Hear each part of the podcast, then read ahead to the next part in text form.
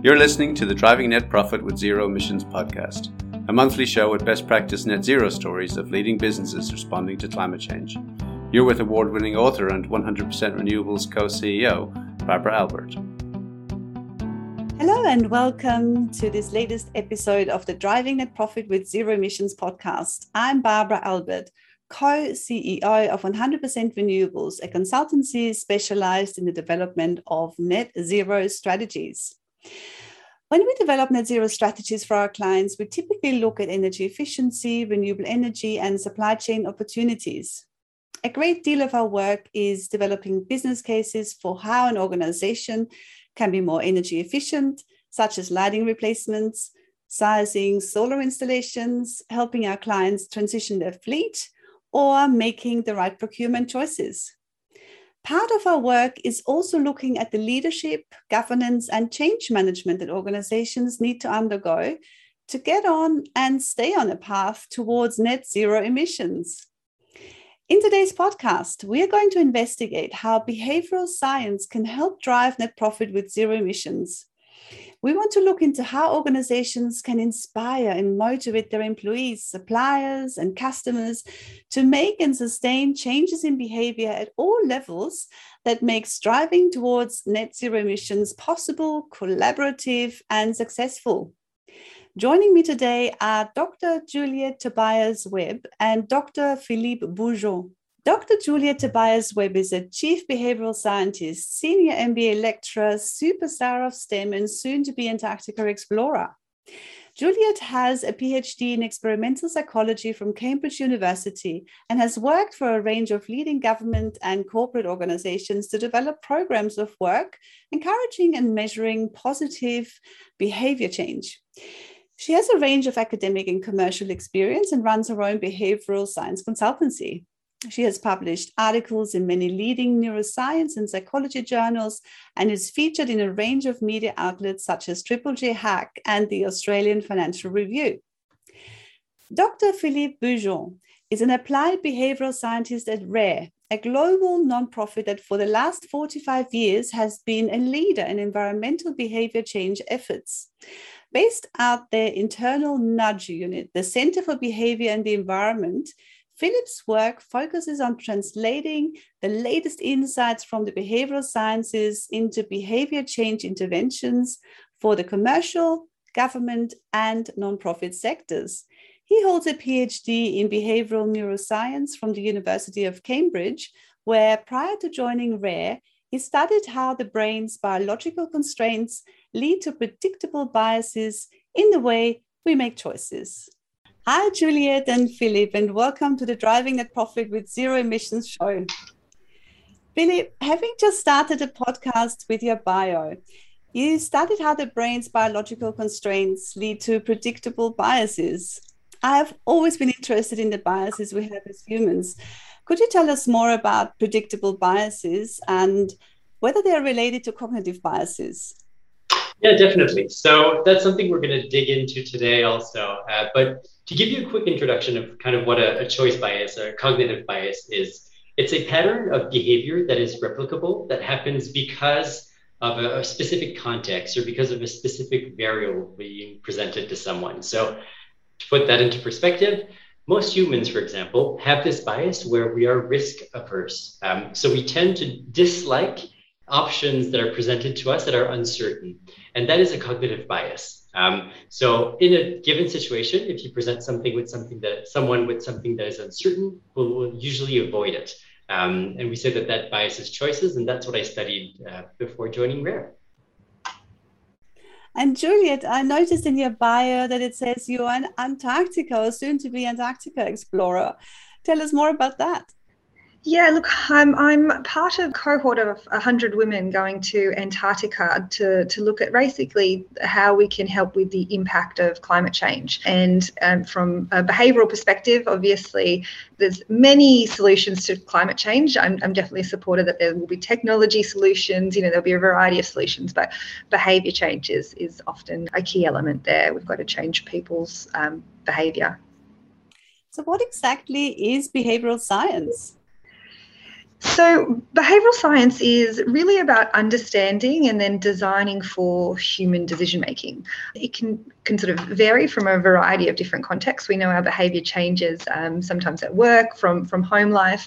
But really, so what behavioral scientists do is they bring in the latest kind of research and evidence from economics, um, from, from uh, psychology, from a range of different academic disciplines to, to, to, and combine them in a practical way to therefore understand and shift behavior if I can give an example, so from previously, you know, we still actually do this, but previously economists really thought that people were these very rational beings. So they operated in their best interest, they calculated the cost of benefits of all their actions. Uh, but what we know is that actually humans aren't like that. We act more like Homer Simpson and we have those dull moments. We um, walk to a buffet and we don't calculate the cost and benefit of everything that we eat. We often act against our self interest. So if you've ever tried to save for something and then in the immediate time of even after just committing to saving spending more money then you, you do realize right that that we are these um, irrational beings and and yet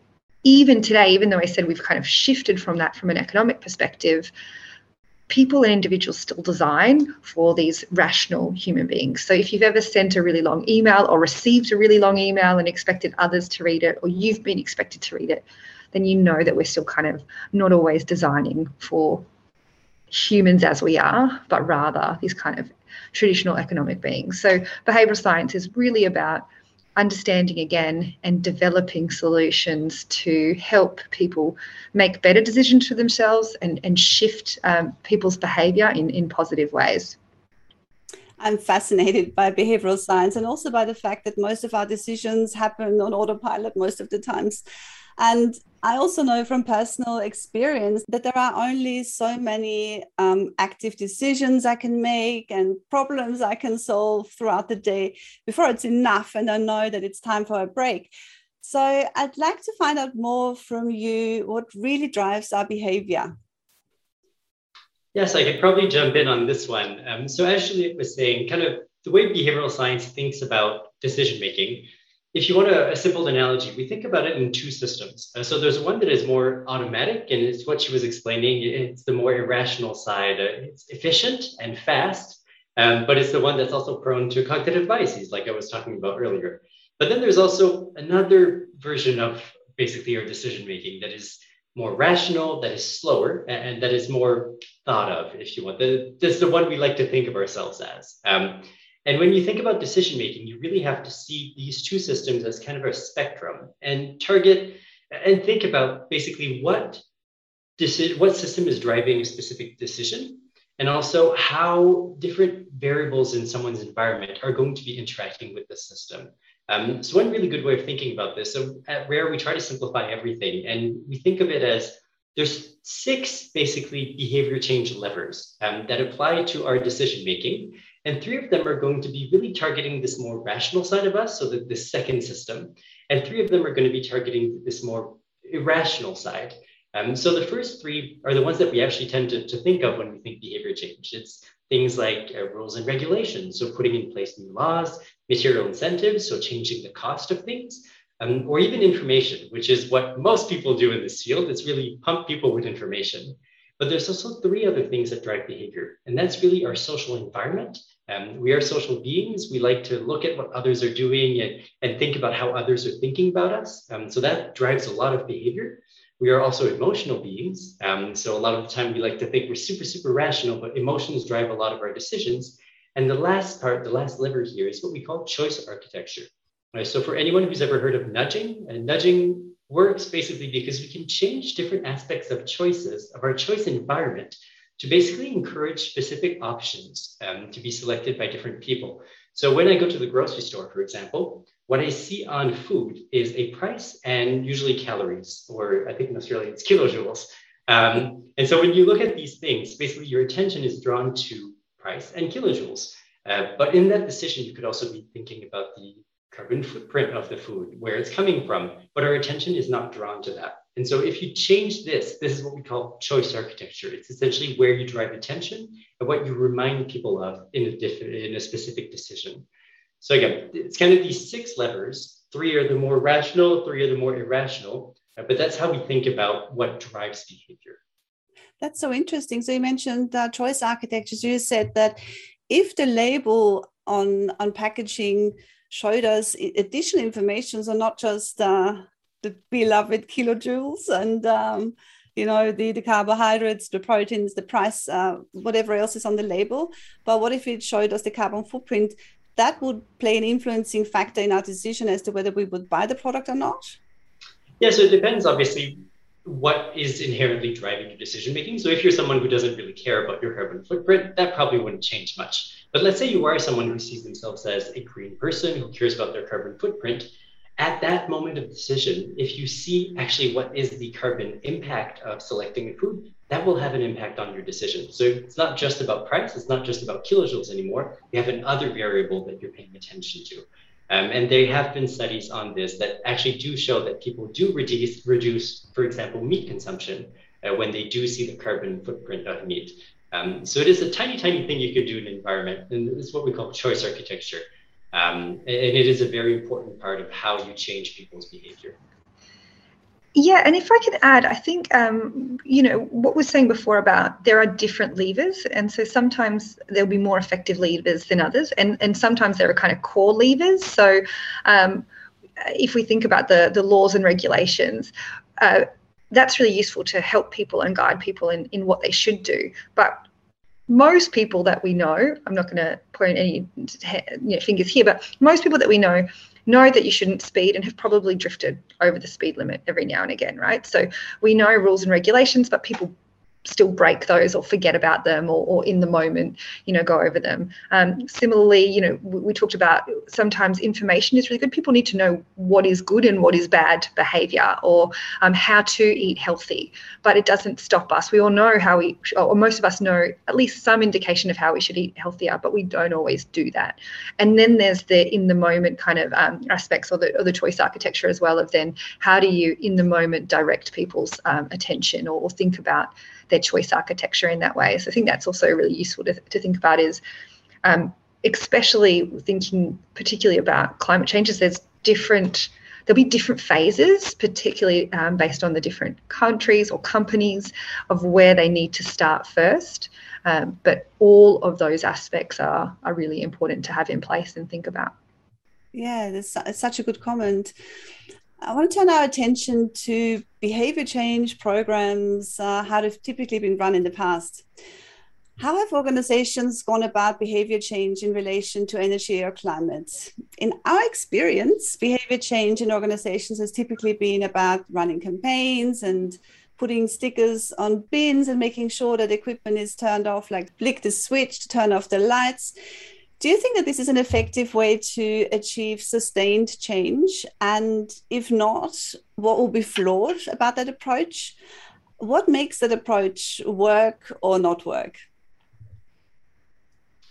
Yeah, so in addition to, to kind of what you're saying, um, one big thing that we see a lot, especially when it comes to climate change, is that the general solution is either make it more expensive or make basically the green option cheaper or information, right? Give people information. And then there's this other aspect of what you're mentioning where it's like put stickers on things, show people reminders. So these three things are three different levers. Um, you can think of them as information in one case, the other one is a material incentive, and the third one is again interacting with this choice architecture. At the time of choice, you're reminding people. And these are three great strategies for specific contexts. Um, but we tend to just rely on these three. Um, and, and, it's important to know that there's still three others that you can use for different contexts um, and that you can use for different situations. And, and I think one of the big failings uh, of programs is that we tend to just jump right away and assume that these three levers are going to be the useful thing, um, when in fact there are others that might be more appropriate. Um, so reminders are really good on bins, for example, because at that moment you're making decisions, so you'll know what you're looking at. But then when you're thinking about telling people about information about um, why it's important to turn off the lights. Well, you might not be thinking about that information when you're turning off the light, right? So again, a reminder might be good. Um, but then if no one in the office is turning off the lights, well, then you have the social influence that's pushing against you. So it's important then to think, okay, what's the other lever I can use? And I think that's one big failing uh, of this side, really, of fighting climate change. Yeah, and I would say it's jumping into the solution phase too early. So, uh, actually, really understanding, uh, having first of all like a clear definition of the behaviour that you want to change. So, uh, so obviously climate change is is quite large. So it could be we want people to, and even saving energy. How do we get an organisation to to save on energy or something? Is a large goal with not a clear or could have many behaviours. So sometimes it's really useful for organisations to just say, what is the behavior that will achieve that where it's getting people to flip off flick off the switches like right before they leave or something like that. So clear on their behavior to begin. Then understanding why it doesn't happen can actually save companies a lot right in uh, before they implement something that doesn't work. So um, actually understanding why that behavior isn't occurring. Um, often we think that that can take a lot of time, but it doesn't have to. But actually going out and either doing it yourself um, or you know um, um, hearing from the people that are engaging in that behavior is is really important. So defining the problem, understanding why it's happening, and then going into that solution phase because we naturally, I mean, working with you know, different organizations for 10 years, everyone goes and thinks that they know what the solution is.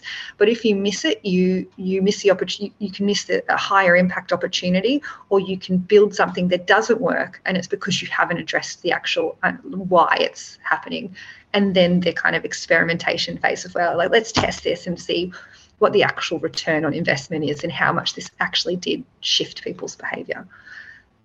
Yeah, that, that makes sense. So you start with the why, you look at the behavior that you want to change, and then you define solutions that might work um, in helping you achieve the objective. Now, what if the objective is uh, to achieve net zero emissions? I'd like to talk about how behavioral science can help us with that.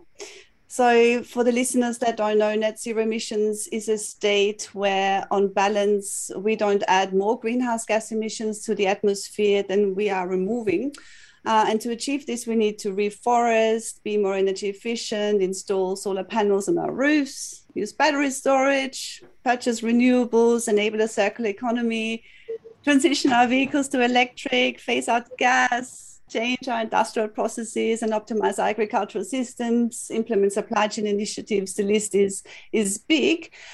Most of these measures will require some degree of behavioral change because it ultimately is about people making decisions. People, policymakers, and businesses need to make active choices to implement these changes. So, in my opinion, I see multiple aspects of how behavioral science can help us achieve net zero emissions. And because this podcast is about companies leading in climate action, I'd like to dive deeper into how behavioral science can be used to achieve net zero emissions for organizations. So, firstly, I'm interested in how companies themselves need to make the decision to achieve net zero emissions. To hear about the science to hear about what their peers are doing for instance. So how does behavioral science help explain and and and achieve net zero emissions there? And secondly how leaders can engage their employees to work towards net zero, or alternatively, where we have green champions in organizations, how employees can drive their, their companies, their employers to um, go and, and commit to a net zero goal and to work towards achieving that. So, how do you think behavioral science can help with all of that? Yeah, so can I? I'll chime in first and give you the high level, and then think Philip, you can go into the the, the detail because um, you've got lots of um, experience and practical examples um, from that. So first of all, um, one of the questions that you were asking is kind of how do you get that commitment and and um, change at an organisational level, uh, and that has to come from the the leadership table and a leadership decision making. So often when we think of behaviour change at a higher level, it to to get good change and cultural change often you need buy-in at the leadership table as i said. So those leaders must have a leadership shadow. They must walk the talk. They must be attending the meetings um, that they need to right? They, they, they've got to they've got to lead they've got to have the leadership shadow that says that there is a commitment there part of that then is it needs to trickle down so there needs to be a, a normative expectation. So remember, we're re- really influenced by people's social norms. So teams need to be um, engaging, and there needs to be a kind of norm, uh, whether that's communicated or and or shown throughout the organisation, that this is a that, that people are committed to, to, to doing this and, and to achieving net zero, that the company is, so that there's that team level um, shift as well. Then there is um, the choice architecture type of aspect that we're thinking about. How is the organization set up to help people make decisions in a better way um, to achieve that net zero. And I'll come back to that in, in one point. And then there's also the KPIs, how people are incentivized as well. So um, if it's a really large commitment, um, how do you remind people at key touch points? Um, and one of those might be KPIs, one of those might be performance um, aspects, like you, you touch on values, like, hey, how did you meet these different values over the last six months? Um, and that's sometimes linked to KPIs. So you can start to think about that in that level. So there's some of the broad overall aspects. But Juliet, what about employees and influencing the companies? Would would that also um, work from bottom up? Yeah, so definitely. So you've got um, th- there'll definitely be a bottom up aspect as well. So, and you're seeing this. So you're starting to see this uh, organisations becoming much more customer centric.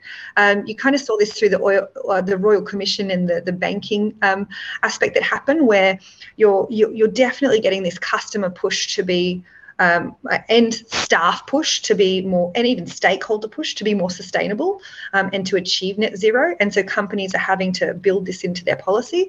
But then for it to change within the company, you also have to have it occur at a commitment from a leadership level. And then that's got to trickle down um, to show that there's a that there's buy-in there and that there's interest there and that, that your behavior um, is supported to act in that way so that cultural change when I was talking about before too, that thinking about setting up the choice architecture in a, in a way that people can to, can behave. One of the simple behavioral science strategies, if you're trying to shift any type of behavior, um, but particularly behavior that is linked to net zero, if you can make something, um, it's, it's called this EAST framework, easier, more attractive, more timely, um, and um, more social. So just they got the east wrong there. But anyway, so um, easy, timely, social, attractive, then you can um, easily shift behavior. So let me give you an example. Easy is the easier you make something, the less friction there is involved, the less hoops that people have to jump through, the less click throughs that you even get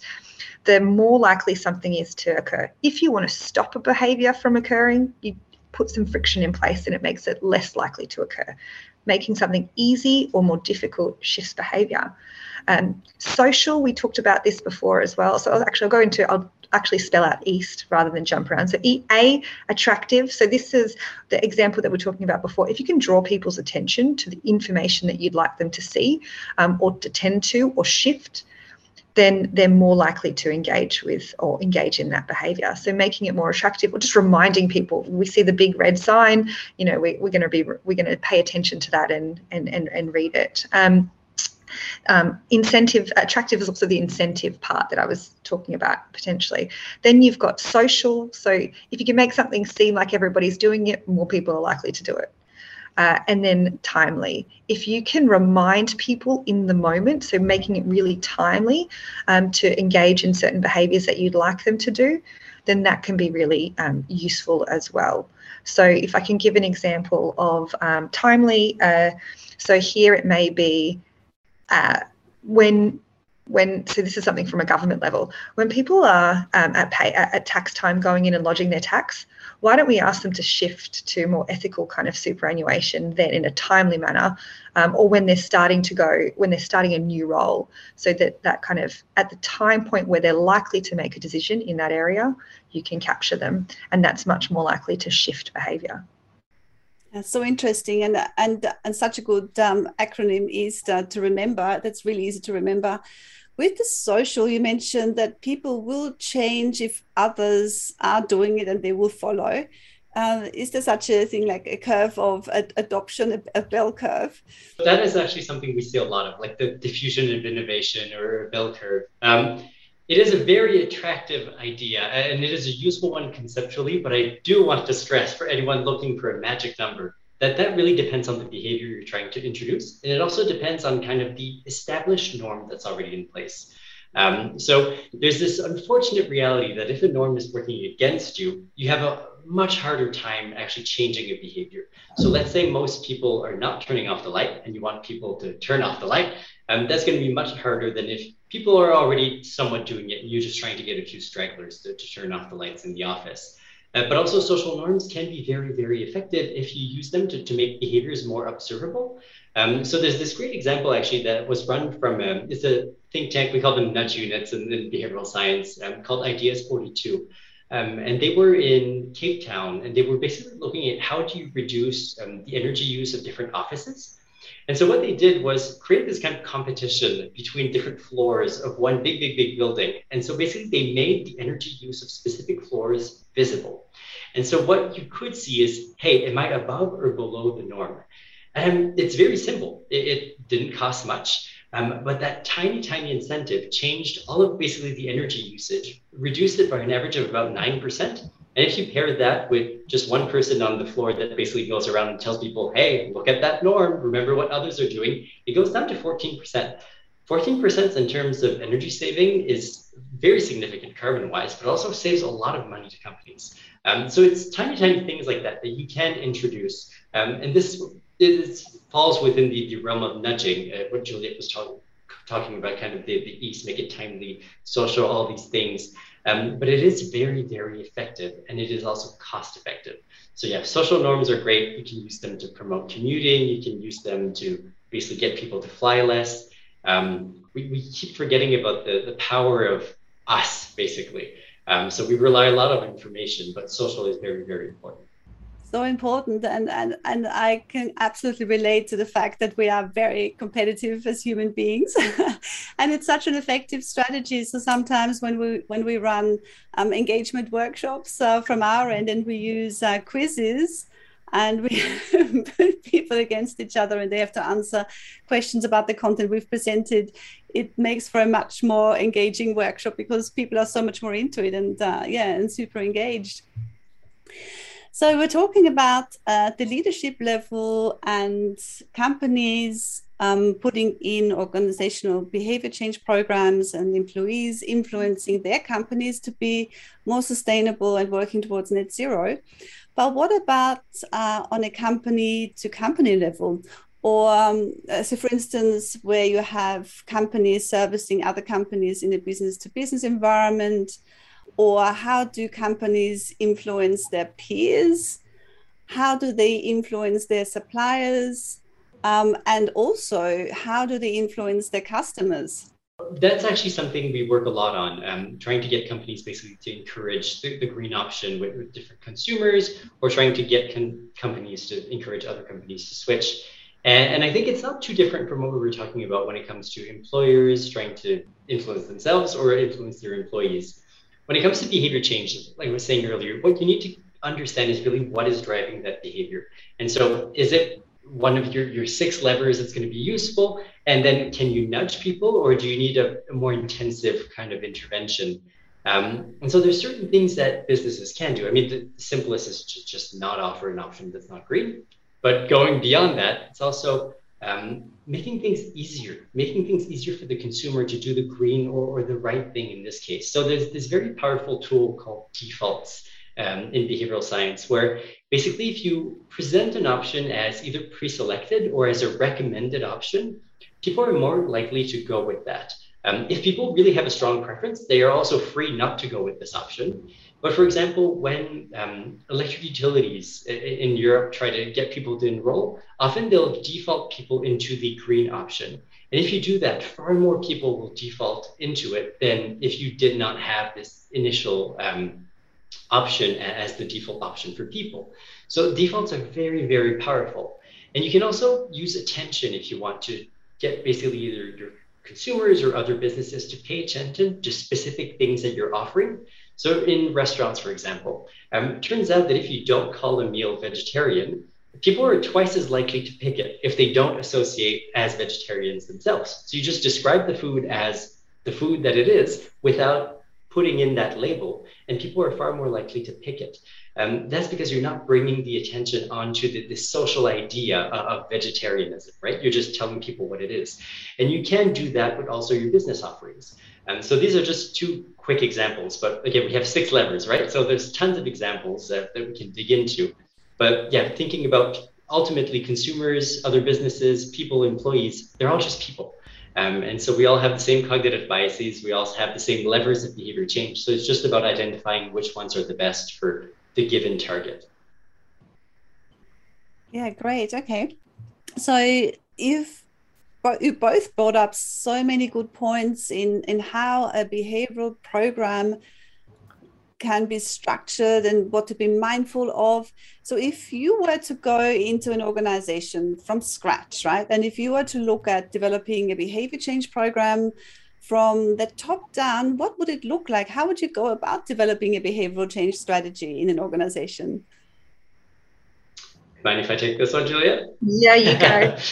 Perfect. So actually, that, that's kind of uh, our bread and butter here at Rare. It's really trying to, to understand problems from both a behavioral science and a design perspective. Uh, so we try to merge the two. And we actually have our, our own little framework, but it's not too different from other people working in this sphere. And basically, what you're going to try and do right away is to identify not necessarily the outcome right away, but what is the behavior that will lead to the mm-hmm. outcome?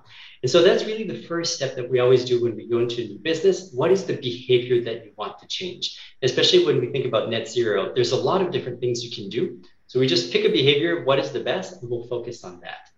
Then what we do is we try to spend as much time as possible understanding who are the people doing this behavior, what is blocking them from doing it, and what is motivating them to do it. Um, and again, we put all of this into the framework of the six levers of behavior change, trying to really understand what are the drivers, what are the barriers, and so it's kind of this first two step process that, that's very important. And then that's when the science begins. We start building hypotheses.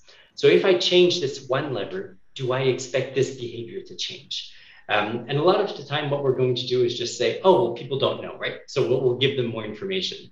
But we're trying to avoid this step and basically build a hypothesis on other things. Maybe it is information, but maybe it's not. So you don't want to assume. So you, you hypothesize and then we get to play with the evidence. Um, so that's something that behavioral scientists are very good at. We start looking at all the literature and see who has done what, what tools are available to us, what exists, what doesn't exist, what is proven, what is unproven yet. Um, again, not relying on assumptions. You build kind of this prototype and then you test it.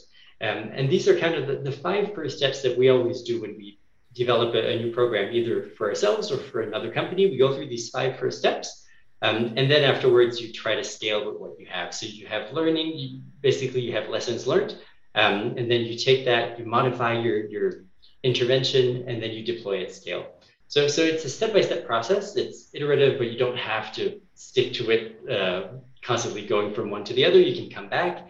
Um, but what we really want is to emphasize never to assume anything and always to think about the audience you're I was I was just going to add yeah like the, the value of uh, being a behavioral scientist is we bring the kind of tools and frameworks and we work in a collaborative approach. So generally speaking the you know the organizations that we work with they have the knowledge and the expertise of how to get there but it's about structuring their thinking in a way um, to to then so we've got the behavioral insights but they've got the un, the contextual understanding that we require. So um, I really value it because it's a collaborative approach, um, which means that different teams get to learn new skills and, and to get to build you know their knowledge and expertise in different areas um, as do do we do. But the the definite the framework around really defining that behavior which often is uh, one of the most challenging parts but we uh, we, but most organizations kind of assume that they know what the behavior is, and then when you get in there, they're like, "Oh, hold on." So, which is you know super interesting in itself. That then that yeah understanding kind of phase, really thinking about what are the barriers and facilitators, and and the, the then the design and, and and the test. And I think that's key aspect too. Again, is what what um, what organizations and design teams um, specifically are often um, taught is to just continue to build. And often KPIs are around continuing to build rather than conti- continuing to test and learn and that's a problem um, in itself. I mean, maybe I'm biased there, but um, so so what happens then is it's, continually building of ideas, but without understanding what's actually effective um, and, uh, and, what's you know the highest value of investment as well um, across all different areas, but also within within um, this aspect. So um, right now, you know, there are a lot of teams rolling out different ideas and interventions about how to get net zero But if you are stop to ask what is the most effective, um, how are you measuring that effectiveness, and how do you actually know it works? I would say a lot of organisations wouldn't wouldn't be too sure. I mean, there's a little bit more measurement focused um, at the moment with this, but um, so so that actual key learning and, and being able to understand is really important. The measurement aspect is very very important. Oh, yeah, yeah, definitely echo that. It's it's a clear lack. Not a lot of testing being done across the board um, when it comes to especially climate solutions. So, yeah, a key point there mentioned by Julia and I do I do want to park that for a bit because I actually want to ask a whole question on uh, on how we can successfully measure a um, behavior change program. But I do want to go back to what you what you guys said earlier. You would look at the behavior you want to change, prioritize. You pick the one and you start with that, and it's a stepped implementation approach. It's it's agile. Um, you're looking for feedback. You change if it doesn't work, and that's how you design a behavioral strategy really well. But some of our clients have mentioned um, that, they've had the problem of spending a lot of dollars on engagement programs and uh, getting little benefit from it. what would you advise them to make sure that their behavior change program is cost effective while meeting its objectives?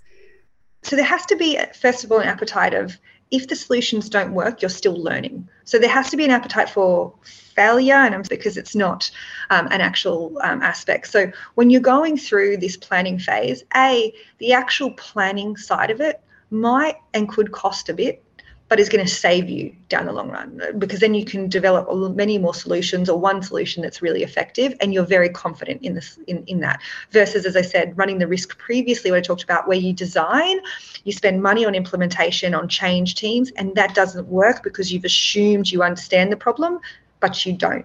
So um, that's one aspect. But also, actually, the the value of behavioral science and behavioral scientists talk about this a lot, is that you can design very cost effective, simple solutions that will work at scale that are cost effective. So. Um, uh, you know, there's this famous. It's it's not a, a, a, a sort of a a sustainability kind of example, but there's you know the famous fly study that um, or fly experiment kind of behavioural science intervention that was completed in Amsterdam Airport, where um, Amsterdam Airport in the males' bathrooms they were spending a lot on spillage costs um, and and so and on cleaning on cleaning costs because of spillage, and basically you know they wanted to put up signs first of all to say hey you know please um, be careful, but actually from a behavioral science perspective if you're looking at the sign then you're probably not actually you're making the problem worse like that the aim is is not um, there and so um, uh, uh, someone directed uh, people's attention to the bottom of the bowl by just putting a fly, a little sticker of a fly. They're very cost effective and saves them huge amounts of money each year in now cleaning fees because there's much, much less spillage. Um, there's range of different, like could, we, we could probably both roll off many, many different examples of how actually, if you do behaviorally informed solutions, you get cost effective change at scale. Sometimes there might be cost up front of actually just understanding the problem, but that shouldn't be more than general consulting costs. Um, uh, you know, other and and just again, what you're getting is learning and key insights along the way that you can continue to take forward that's such a key point. So what I'm hearing is that you have to go back to basics. You have to go and understand the problem first before you design the solution, and that's probably the biggest lever you have from stopping them from being too costly. That completely makes sense. Now we've discussed, uh, we, we talked about a lot of examples of how businesses can use behavioral science to achieve net zero. But what about local governments? Councils are increasingly looking to educate the community on climate change so that's both for mitigation and also adaptation as in being more resilient um, to bushfires etc what advice would you give local governments on how they can help their community shift to net zero yeah, I can, probably take this one. Um, and I'm going to build on the last three questions uh, just for, for you guys. So, if we think about cost, um, kind of building things for government, um, and also the solutions that are available for sustainability. Um, a perfect example of this, and what I've been saying from the beginning really, is that especially governments, we're going to tend to rely on information campaigns. Uh, so you mentioned that earlier, stickers that remind things that basically give people information, not necessarily serve as reminders, or, or just big information campaigns. And often, just like the case of, of the fly in the urinal, um, you might need, you might have another lever that is as effective and costs almost nothing. So in the US, there's a great example, for example, um, with electricity companies, uh, where instead of having big information campaigns, what they started doing was sending a letter to different households just saying, hey, people like you use about this much electricity. You're using this much, and it could be above or below. Uh, but just sending this norm and making that behavior observable reduced electricity usage from about 2 to 10%, depending on what kind of household you were. And that over 100,000 households really adds up. Um, and it's the price of a letter. Um, so you can really have a very, very effective tool or effective lever for very limited cost if you understand exactly what is driving the behavior. So in this case, the behavior is not observable, make it observable, tell people what the norm is, and it's much more effective than just telling people about the perks of not using as much electricity, right? And that's even tied with the cost of electricity. So, so levers are very, very useful in that case. And I think especially for governments, you're working with people and you know these people and you have access to the people, which are the experts on their own behavior. Um, so it's a great, great, great position to be in to kind of understand, okay, what is driving this behavior? What is the impact that we can have? but also experiment with the different tools. You're in a position where you can, um, and you usually have access to a lot of people, a lot of different resources. Um, so you're oftentimes actually a bit freer than you think, uh, especially compared to businesses that are tied to other performance metrics. Um, so I think it's very important for governments to realize this, but also to, to just think creatively about these problems. You don't only have to use material incentives and information.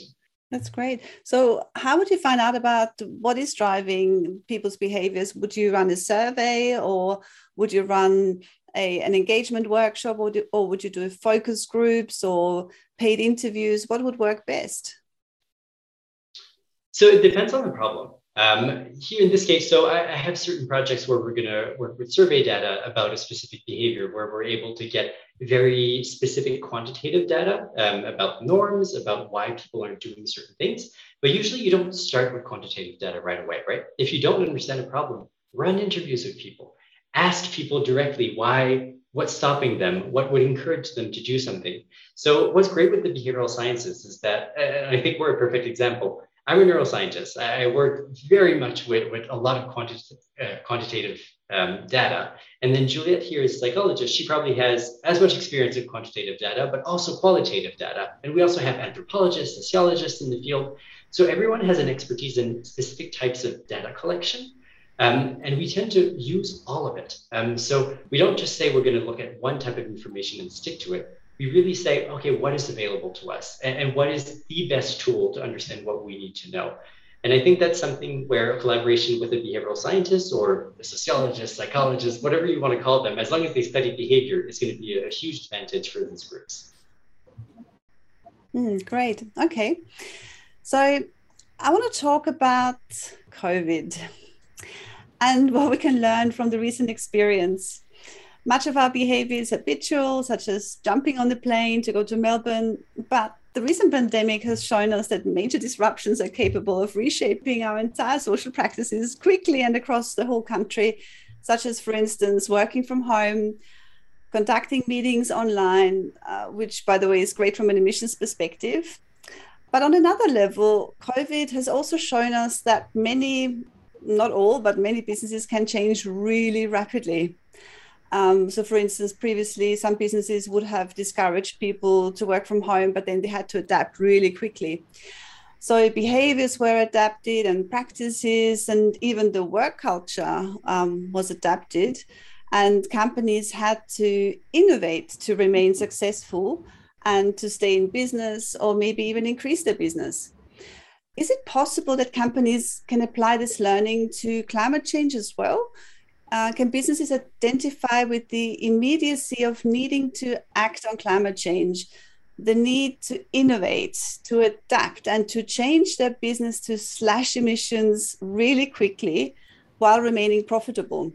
Or are climate impacts just not tangible enough to inspire this kind of step change in behavior uh, and we will largely, largely revert back to business as usual once the restrictions are lifted, um, accepting the things that you think will stick. I think that the COVID situation is a, is a great example of learning, um, but it's also a great example of how not behavioral science is not going to be the solution to everything. Um, and, and, we've seen great uses of behavioral science through the COVID pandemic and also terrible uses of it. Um, but it's a great learning opportunity. It's what Juliet was talking about earlier. We're testing things, we're learning, and we're talking about failures here. Um, I think the best thing that we can learn from COVID, though, is probably that as, as we're going to re-emerge out of this, and as we are reopening, um, basically it's the perfect time to start establishing new habits with your employers, your employees, or to start really shifting kind of what are the incentives for companies to be doing specific things. So during COVID, most of us were kind of forced to change, or companies were forced to change because there were real immediate impacts. Um, so you didn't want your employees to get sick, or you didn't want the threat of being sued by your employees if they got sick, right? These are very real impacts that could happen in the present. With climate change, obviously the impacts will happen slightly later. Um, so there's obviously a huge aspect of policy that has to be introduced at some point to, to align material incentives with kind of the realities of climate change. But then also, we are re- reopening, we are starting this out of COVID. So, what are the internal incentives that companies can start putting in place to, to help people shift their behavior now that we are returning to the office, that we are commuting again?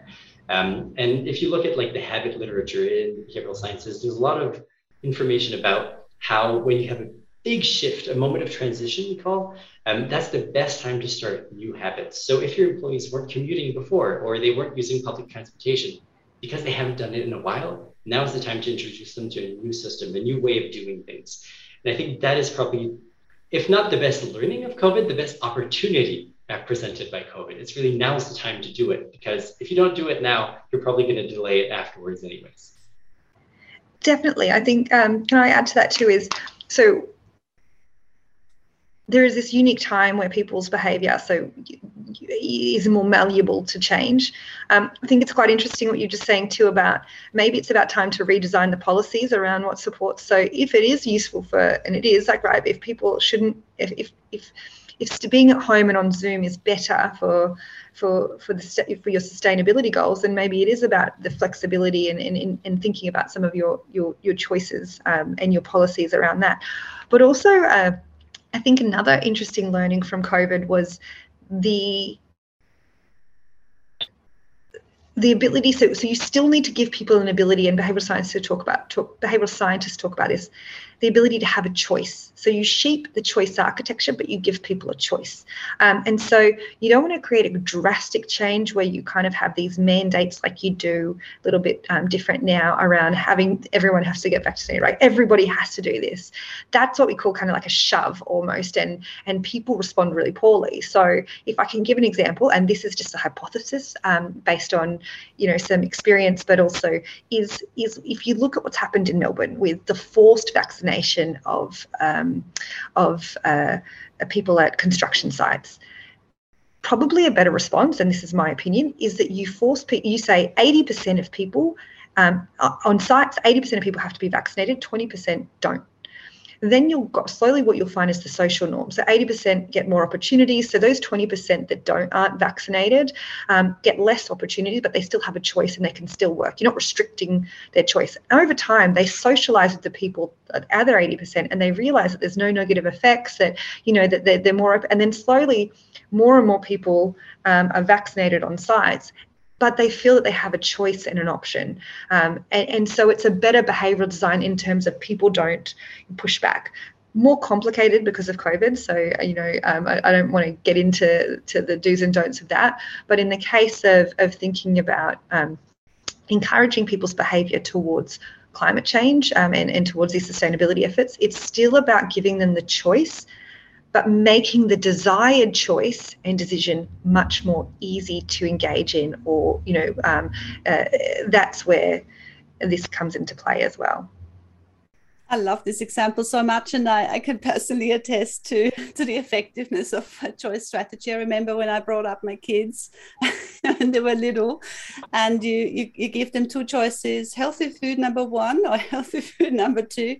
They feel like they have the choice, and whatever choice they're making is a good choice. So yeah, it's a very very effective strategy. I really like it. Um, But let me shift gears uh, for a while and go back to a topic we touched on earlier. And I did want to bring it out to make it its own question because uh, to me it's so important. And it's about how you can measure the success of a behavioral strategy.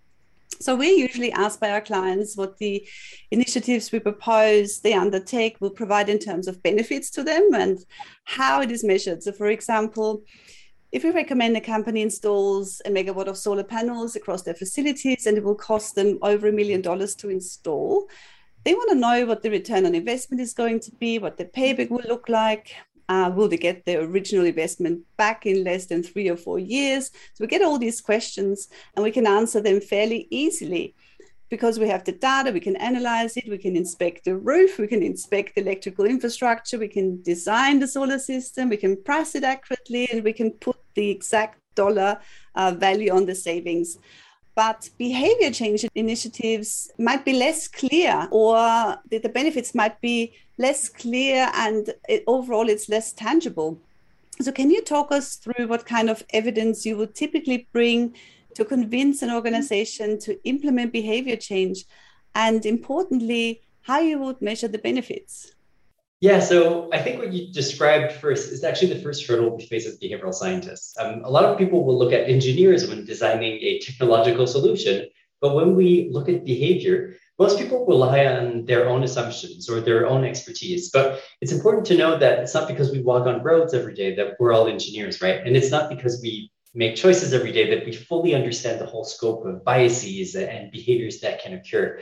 So I think that that's the first set, the mindset that really needs to change. It's how people look at behavior change and not as an assumption or a thing to test, but really as a science that needs to be established and used. And then from that point onwards, if you engage with behavioral scientists or you go through a framework, you'll notice that maybe 20, 30 years ago, we wouldn't have the same accuracy in, in behavior change predictions that we have now. But with the amount of evidence we now have um, these days, there's actually a lot of precision in what we can expect in terms of behavior change. Um, so we know that nudges, for example, at scale usually lead to 1% to 2% behavior change. Um, so if you want to deploy one specific nudge, you already know that you can expect probably a 1% to 2% change in, let's say, employees eating less meat or employees flying less. Um, when you think about defaults, we know that's around a 25% change. So defaults we've talked about a bit earlier. Social norms also have predictions. So we have these ranges now that we can actually use to, to look at what success might look like and also what predictions and investments might be worth it. And that's something that also is replicated when you look at engineering. Um, people will be given a range of what are the possible risks, what are the possible costs, what are the possible benefits. And it's the same thing when it comes to behavior change. So I think in one sense, it's a mind shift that has to happen. Um, and maybe behavioral scientists, we haven't been as great as we'd like to think at showing people that this is a science and that results are reliable. But we are now at the point where they are. And I think that's very important to recognize um, that we can make good predictions. And then if you're unsure, just divide all of your different steps into uh, we call this a theory of change, but basically a step by step process where you can look at what are the behaviors that have to change, but to change, what are the beliefs or the barriers that have to change. And so you can make predictions of how many of these barriers and beliefs have to change before a set amount of behaviors will also change. You can have all of these different properties that you're measuring as you go through your project to know is this successful? Is this what you expect? Or do you have to realign your expectations? Also, uh, I think you just made a really key example is when we set the behavior up front, we try and make it measurable so that you can add metrics to that. So you know changing um, we want you know we want to reduce the percentage of people that eat meat by 2% generally you will be able to maybe we, you, you know working with a company where you can track so maybe it's google and you can track how many of their employees are eating meat right? Um, or their meat weight or consumption. So so we often make a strong case to link the behavior to something that is trackable right up front. Um, then the the savings at the end uh, is is also so you know it's about a learning the language of different stakeholders and what's of interest to them, and even if you're working with researchers, what's of interest to them, and and co- making a cohesive um, story there. But the key thing too is that experimentation phase um, for for us. So often what you will do is you have the behavior, so meat consumption, and we want to change it by 2%.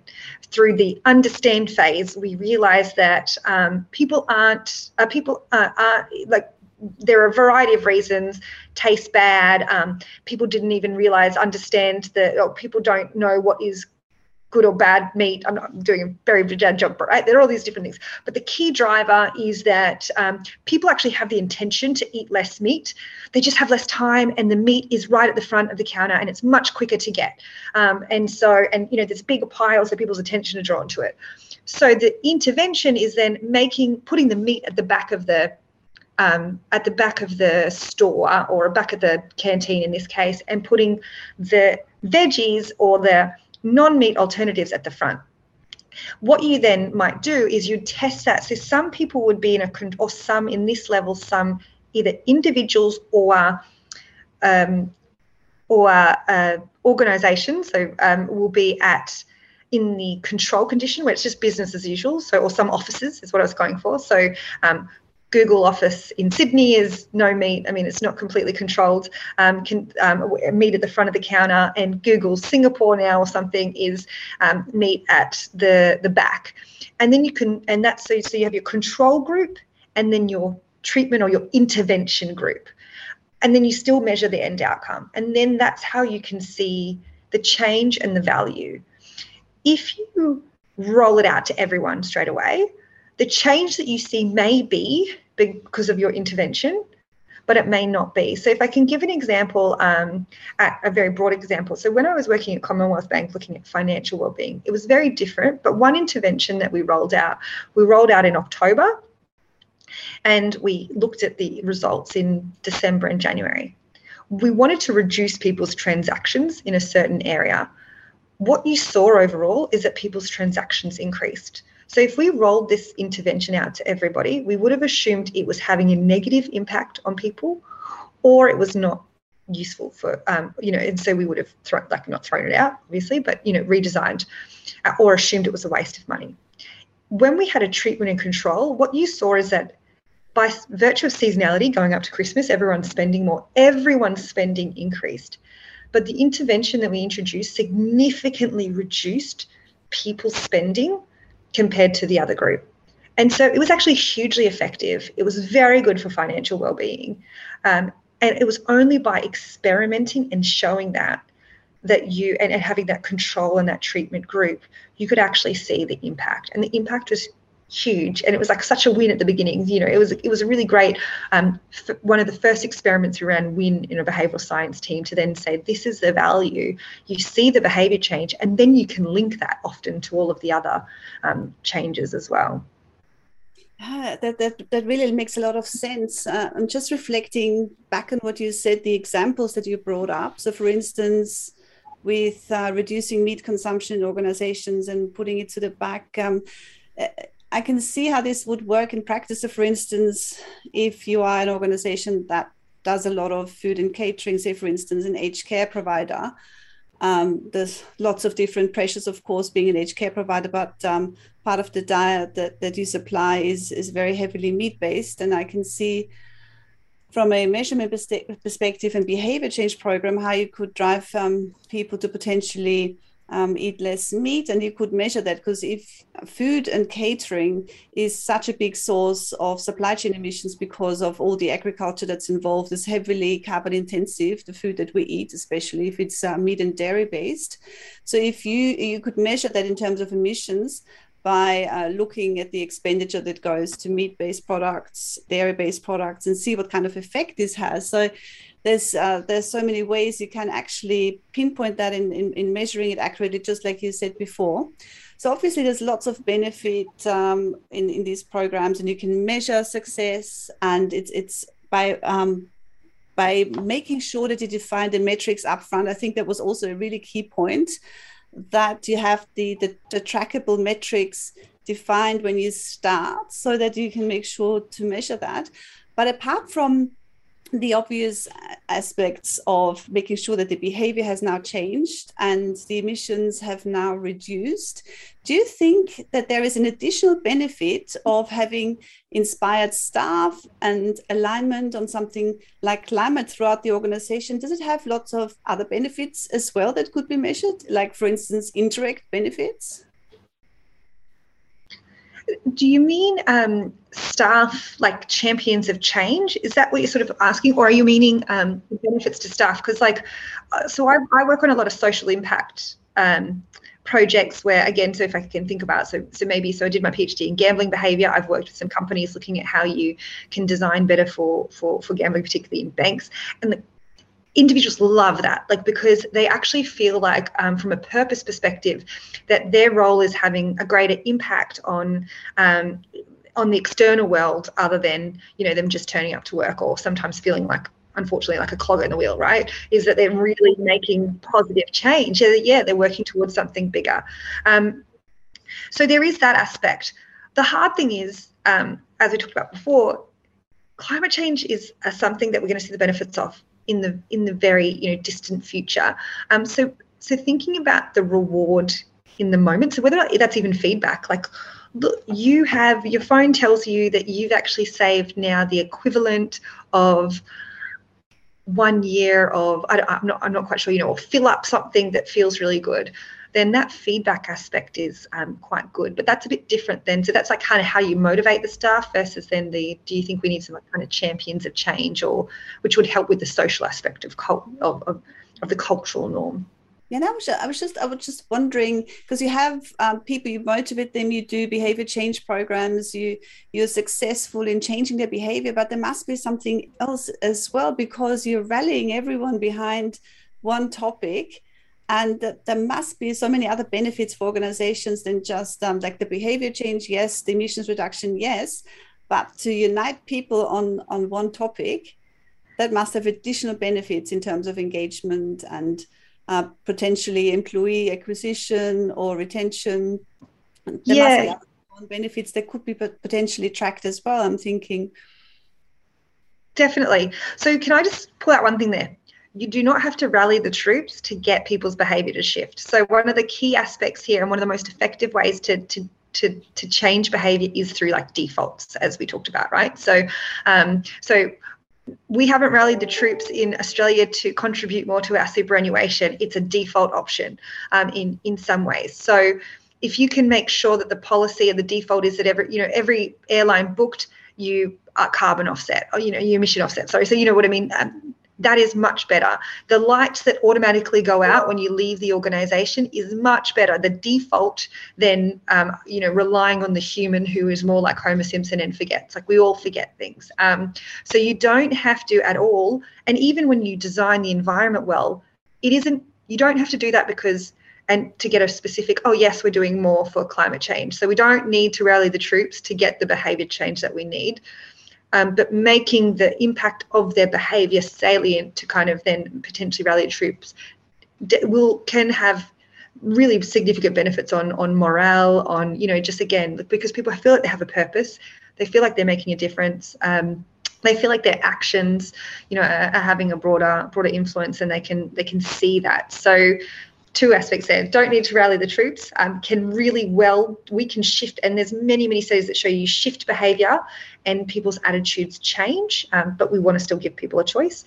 But also then if you do highlight the impact of their behavior and how it is having a positive outcome for the future and for other people's lives then that is um, has huge benefits as well. And you can capture those through you can capture those through surveys but you can capture them through even like looking at basic business metrics. So, how many sick days do people have? How many people are leaving? How many people are staying? Like they're proxy measures, but um, you can make some inferences off, off those. Yeah, if I, if I can jump in very quickly, I think a, a great example is, um, in what you're talking about, Barbara, here with, with kind of rallying the troops and all this, that's going to be part of your, your toolkit, right? So what Juliet described is what if we don't use that in our toolkit, but but then there's also ways to, to do use it. And I think that my favorite study when it comes to this, and especially like rallying troops, um, is when you think about people's pride in their business or their organization, who they work with. Um, and the most typical study here um, was actually done. It, they put students in a room with a cake. Um, and they told three different groups of students basically, one just got information about the cake. The second group were told, imagine how prideful you would be if you don't eat the cake. And the other group was told, imagine how ashamed you would be if you ate the cake. Um, and it, the people that felt pride, that were given the pride condition, were four times more likely to show self restraint than, than the other conditions. Um, they were the most successful ones because they felt pride in what they were doing. And I think pride, when you're talking about rallying the troops, is a very, very important thing. And I think, obviously, I'm not an expert here. I work in conservation. So uh, anyone feel free to disagree with me, but young people want to feel a part of a movement. They want to feel proud of the organizations that they work with. And that's something that we're seeing change across the board, across different generations and across people joining the work sector. So I think if you if you are looking at all the levers that you have, pride and really creating this momentum within your own organization for your employees and pride in your employers uh, is going to be very, very important because it is more likely to, to lead to behavior change, but it also might be more likely to lead people to basically adopt spillover behaviors at home. Um, so if I am being very green at work, why wouldn't I be at home? If work is helping me by sponsoring or subsidizing my getting an electric car, that also impacts everyone else at home. And then, hey, I become part of the social norm in my neighborhood and might also influence other people that live around my place. Um, so, so it's important to understand how all these levers interact. But yeah, it's a toolkit that we have, and we just need to understand what is best in that moment. That is wonderful because I'm just imagining as an organization, if you are committed to achieve net zero, you're engaging your staff around these matters, you're tracking progress, you're changing behaviors, you're changing social norms. People take that back into the communities, back into the families where it affects even wider change. So then the impact of that one company that makes the change is so much bigger because the actual decarbonization impact on society is a much uh, greater thing and greater than the company itself. Such a good point. We've had so many interesting um, points across uh, the different methods you you use as behavioral scientists what would be your key takeaway messages for a company that is actually looking to engage the, their staff to help achieve net zero? What what would you recommend? I think for me one of the aspects here is that it solutions can be very cost effective. It is i'm going to give you three sorry. It is very important to understand the problem first and, and, and doing that groundwork but but see the easier you can make something like right the, the easier the pathway the easier so whatever the behavioral problem is the easier you make it to occur the more likely it will. Um, the more friction you put in place the less likely it will occur. And i say that because sometimes you want either one. So sometimes you want to make it harder to do an act- activity which is then useful and sometimes you make it easier. So i think that for me is it um actually i'm going to add one more sorry is um, is the importance of considering the decision environment. Often we think about a focusing on the individual and changing an individual, but actually changing the env- um, individuals are more resistant to change. Changing the environment helps people shift much easier because they're often in an automatic kind of operating system. And what about you, Philip? Yeah, I think it's kind of a recap of actually what Juliet just said. So going back to, to what we talked about the entire time. Um, remember, if we go back to the core of behavioral science, so our decision making is kind of on a spectrum from automatic to, to more rational, more slow and thought of. Um, and what I really want listeners, I hope to, to remember, is that most of our decisions are not in the slow, rational side of the spectrum. They're really in this more automatic, very efficient, but very automatic and prone to biases side of our decision making spectrum. Um, so when you think about how to engage employees, how to change behavior, don't focus on only the levers that will affect the rational side. Really think about what Juliet was saying, the choice architecture, the social environment, and also the emotions that you want people to feel. Um, and it's really creativity that's going to get us out of the climate change mess that we're in.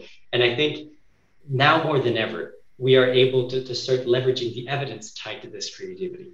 So, so it's really what I hope people get from this is to, to think of the toolkit of behavior changes more than just three levers. We have six, we might even have more. Um, so, so yeah, focus on that.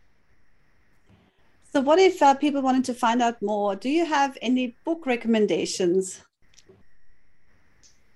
Yeah, actually, if it's even simpler, um, we have a platform called behavior.rare.org that I would really recommend people to go to. It kind of guides you through the process of how we design behavioral interventions and think about the different levers of behavior change. It gives case studies, gives examples of what you can do in your own business. So I would push people towards behavior.rare.org. Um, it's a free platform and it's really there to help people make the shift towards greener behavior.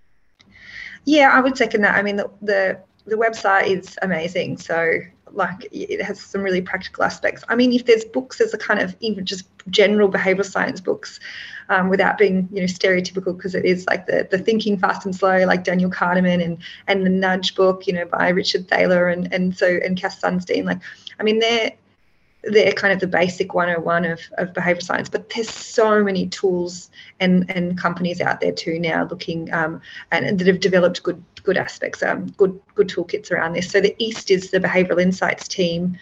Um, ideas 42 yeah. Um, do a, do a lot. But also i think um, both of us are probably very uh, approachable. So feel free to, to, to, to reach out to either of us and, and we can kind of point you in the right direction or, you know, answer some of the, the questions um, that people may have.